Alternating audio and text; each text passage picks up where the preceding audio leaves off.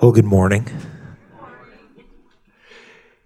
I've heard it said, and I, I believe it's true, that if you want to take something really simple and, and just absolutely ruin it with complexity, the quickest route is to ask the government to run it. Right? It's true, isn't it? It's true because we are the government. Humanity is the issue. Humanity, we have this, uh, this, this indefatigable desire for complexity. Uh, we, we, take everything that's simple and, and, we we clutter it with, with rules and with uh, facets that, that no one would ever think of. I mean, just look at professional sports, right? It, it, it's almost unwatchable at this state. The games we play, the lives we live, we, we tend to clutter those as well, right? I remember when I, I went away to college, 17 years old, uh, me and my, my college roommate poured all of our earthly belongings into his VW bug. And that included his 130 watt guitar amp. Huge, enormous, took up half the back seat. Had to have it. Right? It, later on in college, I moved from one place to another, and, and by that point, I had my own car and it took two loads. And then when I, I left college and, and moved to a different city, I had to borrow a church van, and I filled the whole van up with all my junk. Then I got married and I discovered moving trucks. right? And the second time we moved after we got married, it, it, was multiple vehicles. As I remember, it was a it was a long trailer, it was a moving truck, and several pickup loads as well. Then we got kids, multiple trucks, right? And everything gets so much more complex as we as we gather more and more stuff. It's it's it's just who we are. It's it's what we do. We tend to add layer after layer of complexity. And yet there are some things that just should be simple. Like breathing. Breathing should be simple, right? And, yet I, if you think about the fact that you are breathing. Some of you will begin to have problems with breathing. Some of you will, just because you begin to think about it, you'll begin to hyperventilate and you'll begin breathing too much and, and, and you'll drop like a fly. And others, Others, as you begin to think about the fact that you're breathing, your anxiety begins to increase out of the fear that if you quit thinking about the fact that you're breathing, that you'll quit breathing. If you quit thinking about it. So don't quit thinking about it. But you can't live like that, can you? Breathing should be just automatic, it should be simple. Just in and out and in and out. Prayer should be like that. Prayer should be simple and it should be automatic. It shouldn't be this complex and intimidating thing because it's something that is so very important, so vital that we can't afford to let it become complicated. Because when it becomes complicated, we tend to not do it. Well, where we pick up this morning in Luke chapter 11, Jesus is teaching his disciples how to pray. And in four short verses, Jesus lays out a two part template for prayer that invites us to simply come to God and to, to receive from Him absolutely everything that we need. You know who's worse than the government when it comes to making things complicated? Pastors. Yeah, sorry. Uh, it's my hope. It's my heart's desire that this morning we would I wouldn't do that to you. That we could uh, look at what Jesus has made so very simple and just keep it simple. Uh, my hope is that is that what we look at this morning it would be so straightforward that it would have an immediate impact on your praying today and tomorrow and the day after and the day after. That it would be something that would begin to shape our communion with our God. Well, let's do this. Let's take a look at our passage. Open your Bibles to Luke chapter 11. We're going to look at just the first four verses. Will you do this as you find Luke 11? Will you stand? I'll read the passage, but I'd really like you to follow along in your own Bible. Luke chapter 11, beginning in verse 1. Here's what Luke writes regarding Jesus.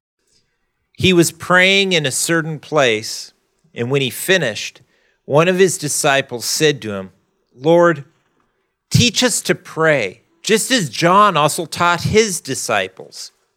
He said to them, Whenever you pray, say, Father, your name be honored and holy. Your kingdom come.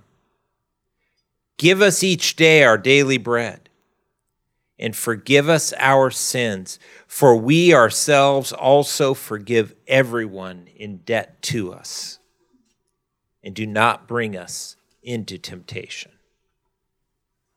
Let's pray, Lord. We, we just simply want to understand, to comprehend, and to receive what it is that you've said. I pray, Lord, that this morning your Holy Spirit would be our teacher. Lord, that we might not only understand, but we might be changed by what it is that we have read. Work in this time. Speak to us, Lord. We pray it in Jesus' name. Amen. You can be seated.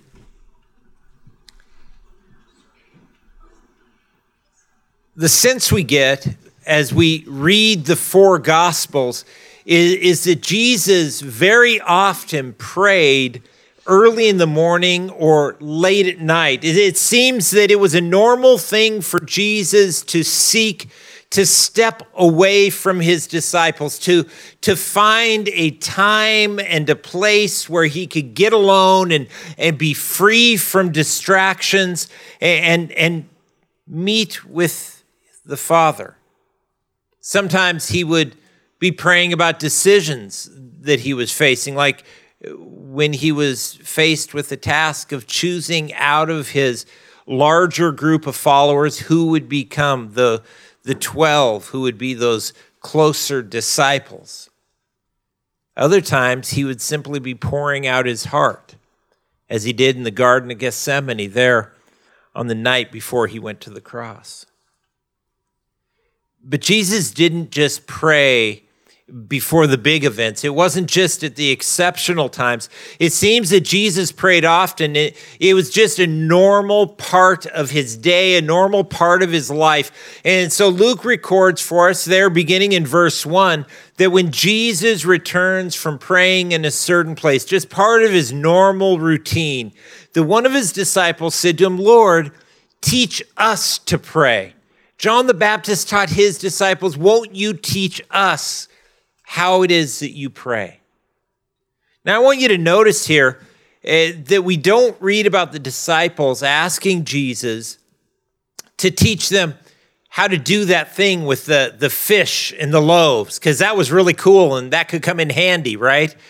Or, or, or, Jesus, will you teach us how it is that you calmed the storm when we were out on the boat? They, they don't ask him that. They don't even ask him, Jesus, teach us how to, how to preach to the crowds. But they do ask how to pray.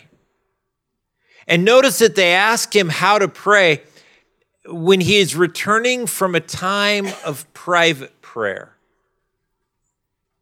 It, it wasn't after some great public prayer, it wasn't after some eloquently worded uh, prayer speech that had been given at the temple uh, there in Jerusalem, but rather it was as Jesus is returning from a time of prayer where his disciples most likely had not heard or seen what that time of prayer had been like.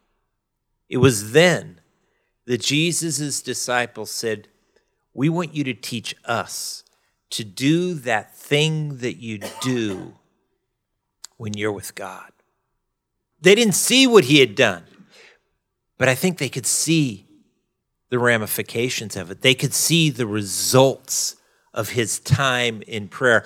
They saw firsthand the effect of Jesus' praying. When Jesus prayed, it was real and it was intimate and it was vital. It wasn't just a ritual, it wasn't the recitation of someone else's words. It, there was real communication, actual connection that took place. It was what we call communion with God. There was a, a, a connection that happened. And so Jesus' disciples ask him, Teach us. Show us how you do what you do. And so in verse 2, he said to them, whenever you pray. Now, before we really get into what Jesus says here, I, I want to remind you this isn't the only time that Jesus taught his disciples how to pray.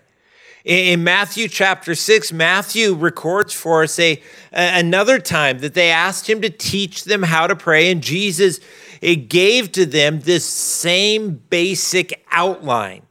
Now, he doesn't use the same words in the prayer that he teaches them there, but he, he does use the same basic form. Uh, Jesus begins and he, and he says, Listen, address God as your Father and, and pray for his name to be honored and glorified.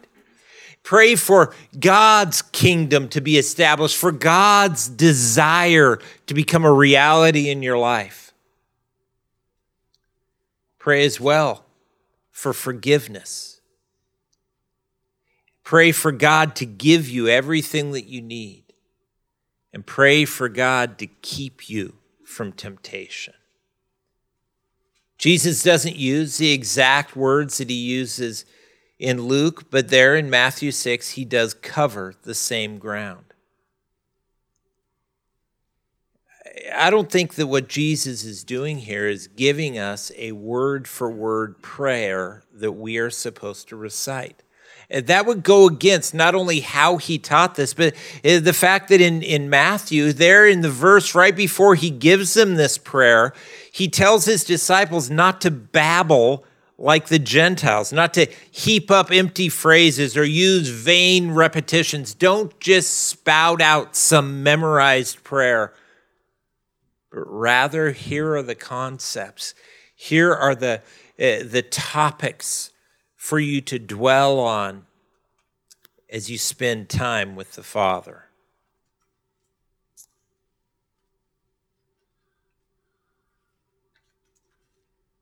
Jesus says there in verse 2 Father, your name be honored as holy. It's interesting. Jesus begins with an unusual blend of intimacy and respect. Intimacy and respect. He refers to God as Father and invites us to refer to God as Father as well. Uh, that indicates a relationship of great intimacy and connectedness uh, between us and the God to whom we are praying. Now, the Gospels are written in the Greek language, but we assume that Jesus was speaking in the Aramaic language as he spoke with his disciples. That would have been the normal thing in that day and in that place. And so we think that probably Jesus would have used the word Abba. Uh, the Aramaic word Abba, the word that a son or daughter of any age, whether they be an adult or a toddler, would have used in addressing their father as something akin to our English dad, or as most translations phrase it, father. And so Jesus invites us into a connection, a relationship with God that, that communicates great privilege and intimacy, a, a position of very favored status. Understand this as we come to prayer. We are not praying to a distant and cold deity who would just as soon squash us as bless us, but rather, we are crying out to one who loves us and cares for us like no other. Remember that. Remember that as you come to prayer. Remember that God loves you. Re- remember that no one loves you more than he does. God loves you so much. He loves you when you're not doing anything wrong. He also loves you when you're awake. he loves you. It's not based on your performance. It's not based on your performance, it's based on His. It's based on what it is that He has done for you. You see, eh, God proved His love for you where? At the cross. It was at the cross that that position of privilege, that position of intimacy was purchased for you. Listen to how the Apostle Paul describes this in Galatians chapter 4. Paul says this God sent his son, born of a woman, born under the law, to redeem those under the law, so that. Okay, here Paul is going to tell us why Christ came, why it is that he redeemed us, so that we might receive adoption as sons. Wow. Christ came so that you could be welcomed into the family, so that you would not be a stranger, so that you would not be an unwelcome guest, but you would be family, that you would be welcomed in. And because you are sons, Paul says, God sent the Spirit of His Son into our hearts, crying out, What? Abba, Father. So you are no longer a slave but a son. Eh, friends, as we consider coming to God in prayer, start here. Start by remembering that you come from a position of great advantage. He loves you. He loves you and he desires to hear what you need, and even better, he desires to provide for you all that you need. and yet, Jesus ties this position of great advantage, this position of great privilege, he ties it to a response of great respect. Jesus pray, said that we should pray, Father, your name be honored as holy. Your name be honored as holy. In other words, though we we have a, a great position of privilege, yet it is not a situation of entitlement. We don't come with an attitude of we deserve this or, or, or God is our buddy. There's no jocularity in our approach to God. We have been given great favor by God, but He is still God Almighty. Do we understand that? We have been welcomed into his family as his children, but he is still holy and righteous and beyond what we can even imagine. He is still God Almighty and he is still deserving of our utmost respect and our greatest reverence. He isn't the big guy. He's not the man upstairs. He is your maker. He is your savior. He is your judge. And He is your redeemer. He is God Almighty. He is still absolutely holy. And He is powerful beyond our comprehension. His name is holy. He is God. He's God. And so, as we come to Him, we begin in a position of submission. We come to Him not giving Him His marching orders, but seeking ours from Him. We begin partway through verse 2 by praying, Your kingdom come. Your kingdom come. Friends, the best thing that we can ever ask God for is to do what He desires in our life. The best thing we can ever ask God for is to have His way in our life, our circumstances, our situation. The best thing we can ask for is His kingdom to be established in our world because He is wise beyond our ability to understand, and He is good beyond all question. and his will is always what is best, even, even when we don't understand it. And that happens, doesn't it? That happens all the time. There are times when we just we don't understand what God is doing. We don't understand the way that He He answers our prayers. There are times where, where we're just absolutely sure what God is going to do, but then He doesn't do it. He does something else instead. Even then, the best thing that we can ever pray for is for the establishment of His kingdom in our lives. Because when his kingdom is established, it means that, that hearts will be surrendered to him. The people will get saved and become disciples, and they will begin to shape their lives as Jesus talks about it in Mark chapter 8, eh, that they will begin to deny self and take up their cross and follow him, and that their lives will begin to be shaped by him.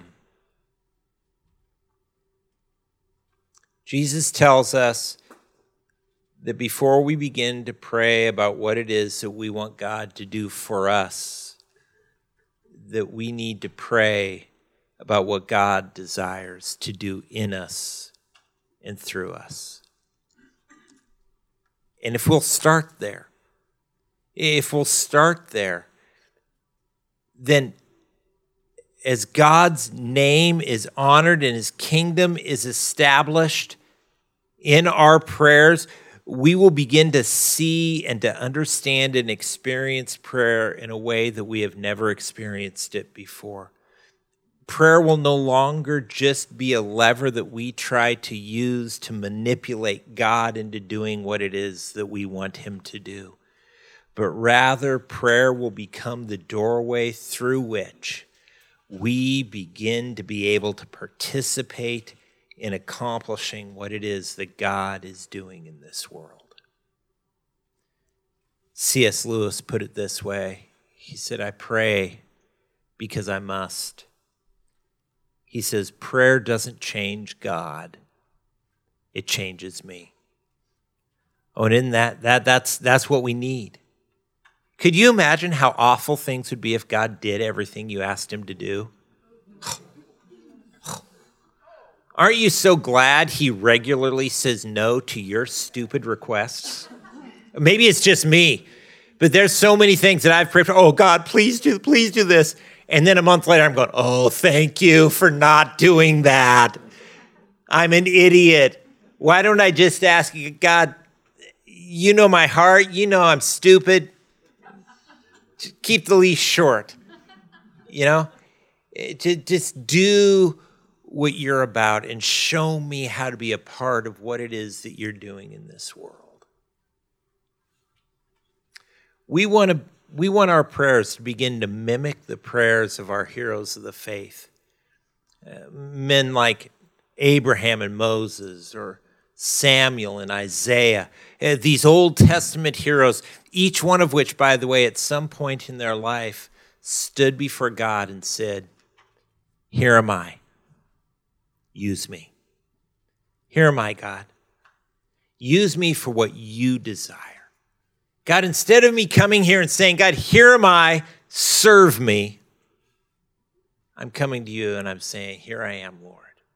Use me for whatever it is that you desire to accomplish in my world.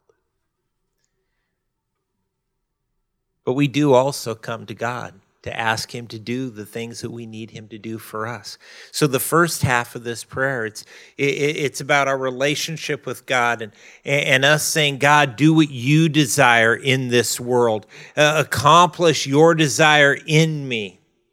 But the second half is it's about the living of our lives. And so he says in verse 3, give us each day our daily bread. It makes me think of Psalm 23. Psalm 23, the psalmist writes this God is our shepherd. God is our shepherd. And so, since God is our shepherd, he says, we have what we need. We have what we need. If God is our shepherd, if we are his sheep, and, and we will, as his sheep, follow him out daily, he will lead us to the green pastures and to the still waters.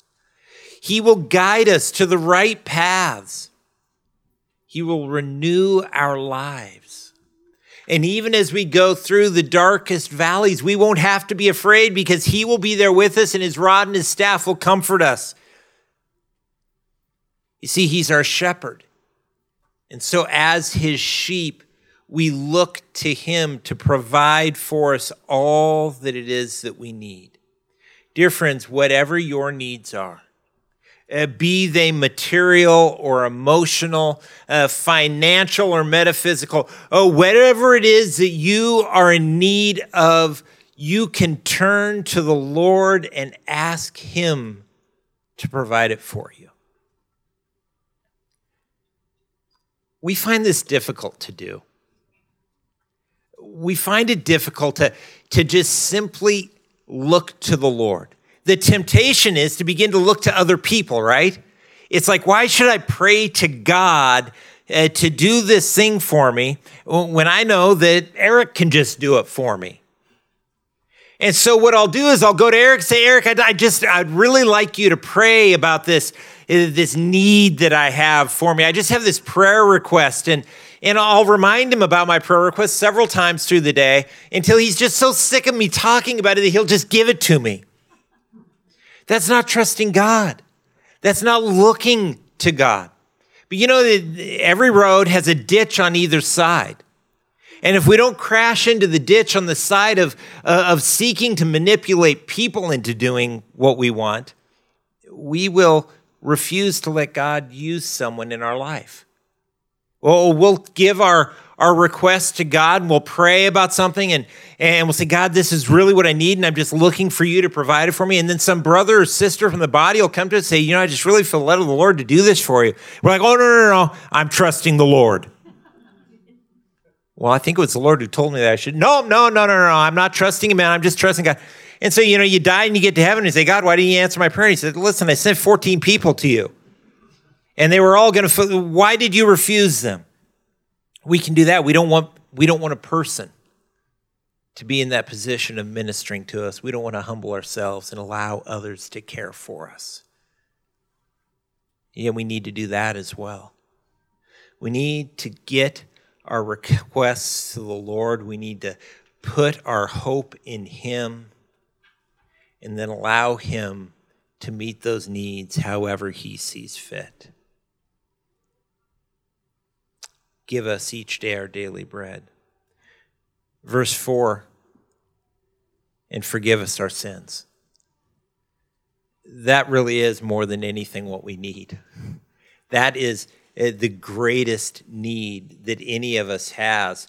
Eh, eh, we are all in desperate need of forgiveness. Maybe you don't realize it, but you are, because if you do not receive forgiveness from God, then then it is on your shoulders. It is, it is all yours to pay that infinite price for your sin. On that day when we stand before God for every thought we've had, every word we've spoken, every action that we've, we've made or failed to make. But God offers us forgiveness. He offers us forgiveness. And only God can offer us that because only Jesus has paid the debt on our behalf. Only Jesus has surrendered himself as that perfect and sinless sacrifice. Only Jesus has, has, has paid my sin debt by dying on the cross in my place. Peter puts it this way in 1 Peter chapter 3. He said, Christ suffered for sins once for all, the righteous for the unrighteous, that he might bring you to God. I am so thankful that the righteous one, the sinless one, that the Savior gave himself as a perfect sacrifice for me. And Peter says that that he did it once for all, that having once received God's gracious forgiveness, uh, that we are saved, we are justified before God by what Christ has done on our behalf.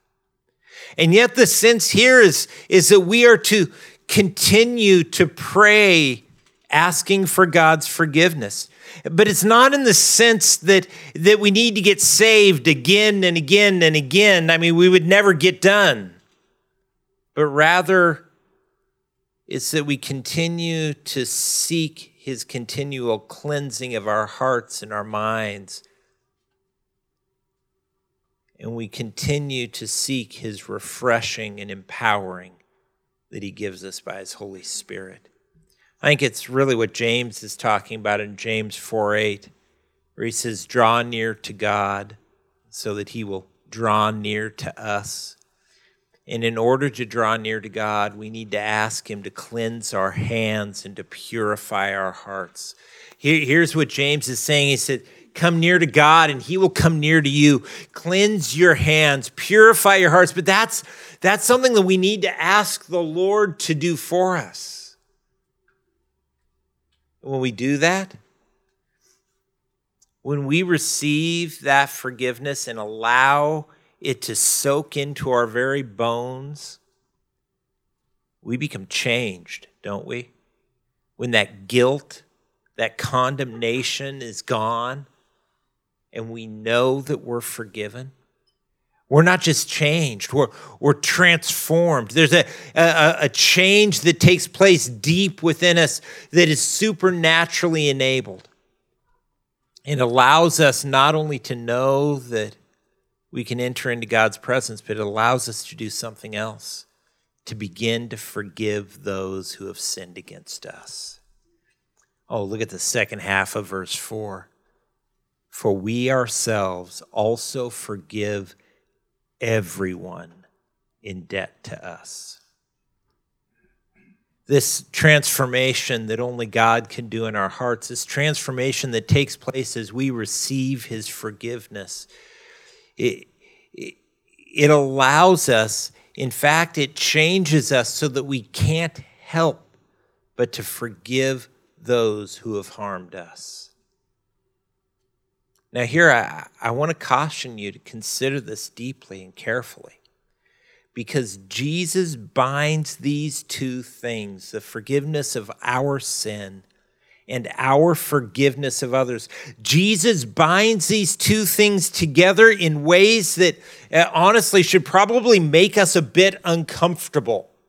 Jesus ties our forgiveness of others to his forgiveness of us to the point that in Matthew 6, he phrases it this way and forgive us our debts as we also have forgiven our debtors. Here's what Jesus says we're to pray God, I want you to forgive me just like I forgive others. That is a terrible prayer if you are not completely and utterly forgiving everyone for everything all the time. I mean, seriously, Eh, this is a terrible prayer. If you have decided that some people just don't deserve your forgiveness, don't ask God to forgive you like that because you don't deserve it either. Or maybe you've you you've just been hurt so badly that you think that, you know, I've just been hurt so deeply that God excuses my lack of forgiveness. Oh, don't pray this prayer. Don't ask God to forgive you like that because your sin has hurt him far more deeply than anything that we have ever experienced. If you're that person who forgives in theory, but you continue to hold others' sin against them, don't pray that prayer. And yet, this is the prayer that Jesus tells us to pray. What Jesus is saying here is that unforgiveness is just simply not an option for us. We cannot allow bitterness or anger or resentment to be at home in our hearts. This world is messed up, isn't it? It's just life is messy, and you get hurt living life out there or in here people sin against you. And so at times, bitterness and anger and resentment will come across your heart. You can't let them move in. It's keep on moving, buddy. You're not making bed here. You're not staying here. You're not welcome here. You're going to feel those things. You're going to experience those emotions, but you can't give yourself to it. You can't let yourself settle there. You can't become content in your unforgiveness. So, what do you do? Well, God has forgiven us, and He has given us the ability to forgive others. And so, there's really three steps that you can take. The first step is just simply to admit that you feel what you feel. Oh, I'm not unforgiving. No, no, no. Oh, I forgave them, that jerk. Admit it. Admit. You're still holding it against them. There, there's some bitterness, some, uh, some, some feelings there that you're, you're just not letting go of this. You're still holding them in contempt. Second step, confess to God that that is sin. Confess to God that it isn't just a wound, it isn't just inconvenient, it isn't just in process, it's sin. When I don't forgive you, it's sin. And thirdly, and here is the wonderful part of all this ask the Lord to heal your heart. And here's what's beautiful you know how the Lord does this? John says to us this He says, We love because He first loved us, right? So, the, the way that we have love for others is by uh, coming to know the love of God for us more deeply, more intimately. So, too, from what Jesus says here, I have to conclude that the way that we become able to forgive others is by more deeply marinating in Christ's forgiveness of us. God, heal my heart. God, make me understand more deeply. Make me understand more completely your forgiveness of me. And as I begin to live without condemnation, as I begin to live free of guilt, washed by the blood of the Savior, I find this ability that I don't understand that that, that, that bitterness and anger and resentment becomes slippery. I'm having a hard time holding on to it. I'm just moving on because I know that I've been forgiven and that I've been cleansed and that the Lord is working in me. And as I allow Him to, he gives me that ability to forgive others as well. Well, finally, there in verse 4, Jesus says that we are to pray and do not bring us into temptation. Do not bring us into temptation. You have to kind of wonder what, what, what Jesus is talking about here because his scripture is very plain. Uh, in, in James chapter 1, it, we see very clearly that God tempts no one. James writes this He says, No one undergoing a trial should say, I am being tempted by God, since God is not tempted by evil and he himself does not tempt anyone. So when Jesus says, eh, do not bring us into temptation, he's not talking about, and God, I know you like to kind of mess with us. And, you know, God, I know you kind of like to try to make me sin so that then you can say, I told you so. No, that's what we do. That's not what God does, right? God doesn't tempt anyone. He's not saying, you know, ask God to not tempt you. No, no, What he's saying here is God be a shield for us, protect us from temptation, keep us free from the temptation that, eh, that is in this world around us. Hey, we are surrounded by those who wish to take us down, right? We've got the world we live in. This world is constantly seeking to tempt us to rebel against God. We have a very real enemy. We have a very real enemy of our souls who desires our destruction and who will seek to tempt us in order to cause us to be divided from the Lord because he knows that that is our destruction. And then I think the worst enemy of all me, my flesh. My flesh, I am constantly battling that enemy within. And so I need to ask the Lord, help me. I'm outnumbered here. It's three to one. And, and I'm not up to it. And I don't measure up. And so, Lord, I need you to protect me. You know, scripture does speak to this as well. Uh, we are to ask God to, to rescue us out of temptation, to protect us from it, to be our shield. It, it also says that we're to flee from temptation, okay? And so it, Paul says to Timothy in 1 Timothy 6, flee from these things. And then he says, and pursue instead righteousness, godliness, faith, love, endurance, gentleness. We're not supposed to just sit in a vat of temptation and see what happens. Well, let's see how this goes. Am I stronger than I was last week? Oh, no, guess I'm not. Right? No, no, no. Well, we're not supposed to just learn to be stronger against temptation. We're to flee from temptation. And not only are we to flee from temptation, but we are to instead pursue things that are good. It's like we're, we're to be so busy in pursuing the things of the Lord. We don't have time for that stuff because we are so engaged in seeking out things that are going to draw us to Him. Often we need to flee temptation literally. I, can't tell you how many times people say, Oh, I'm really struggling with this area of sin. Well, where are you encountering it? Oh, I go online. Okay, so get a dumb phone. Kill your internet. Done. Oh, no, we can't do that. We can't do that because we've got to have the flee temptation. Don't toy with temptation. It doesn't say toy. The Greek doesn't, oh, well, usually it means flee, but in this case it means toy with it. No, it's not in the Greek. I don't know what is in the Greek, but it's not that. I promise you. Flee temptation.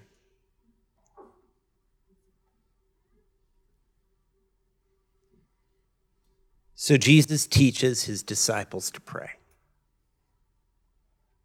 They wrote it down for us. He doesn't give us a prayer to recite word for word. That's not the point. There's nothing wrong with memorizing. It's a good way to remember the form. But he gives us a starting point. He reminds us that we come to God calling him Father. That because of Christ, we have a position of great privilege. And he tells us that as we come to him, we should have a desire to see his name glorified, honored, that we should come with not only a sense of intimacy and acceptance, but also a very deep sense of reverence and awe. Yes, we are coming to one whom we can call Father, but we are also coming to the one who created all that exists. And that we should come not only with our needs, but also with the desire to see how it is that we would fit into what it is that He is doing that we would begin by praying for God's kingdom to be established in our lives. And yes, we would come and we would ask Him to give us today our daily bread, provide what we need. We look to you, Lord, as our shepherd. We're going we're to follow you and wait for you to provide. We're going to look to you and you alone.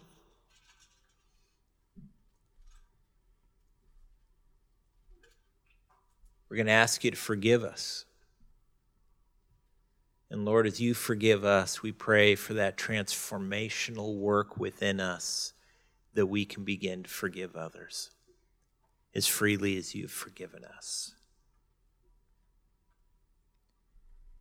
And then we will pray that He will shield us from temptation, that He will keep us from falling into sin and spoiling the good that He has brought into our lives.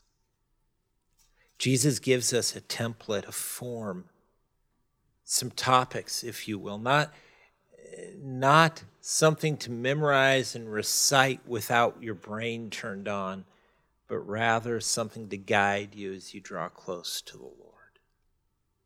Let's pray.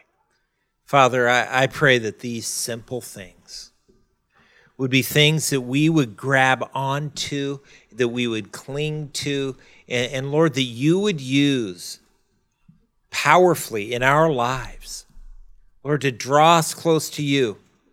I pray, Lord, that it, just as Jesus' disciples saw the results of his time with you, that our time with you would be so impactful, that our time with you would be so life changing, empowering, that others would want to know what it is that we're doing. You just point them to you. God, I pray that these simple things would have a profound impact upon how we see prayer and how we actually pray. God, it is so good for us to know how to pray, but God, I pray more than anything that we would pray, that we would take this knowledge and we would put it into practice, and we would draw close to you day by day. We thank you, Lord, for your word. We pray it all in Jesus' name. Amen.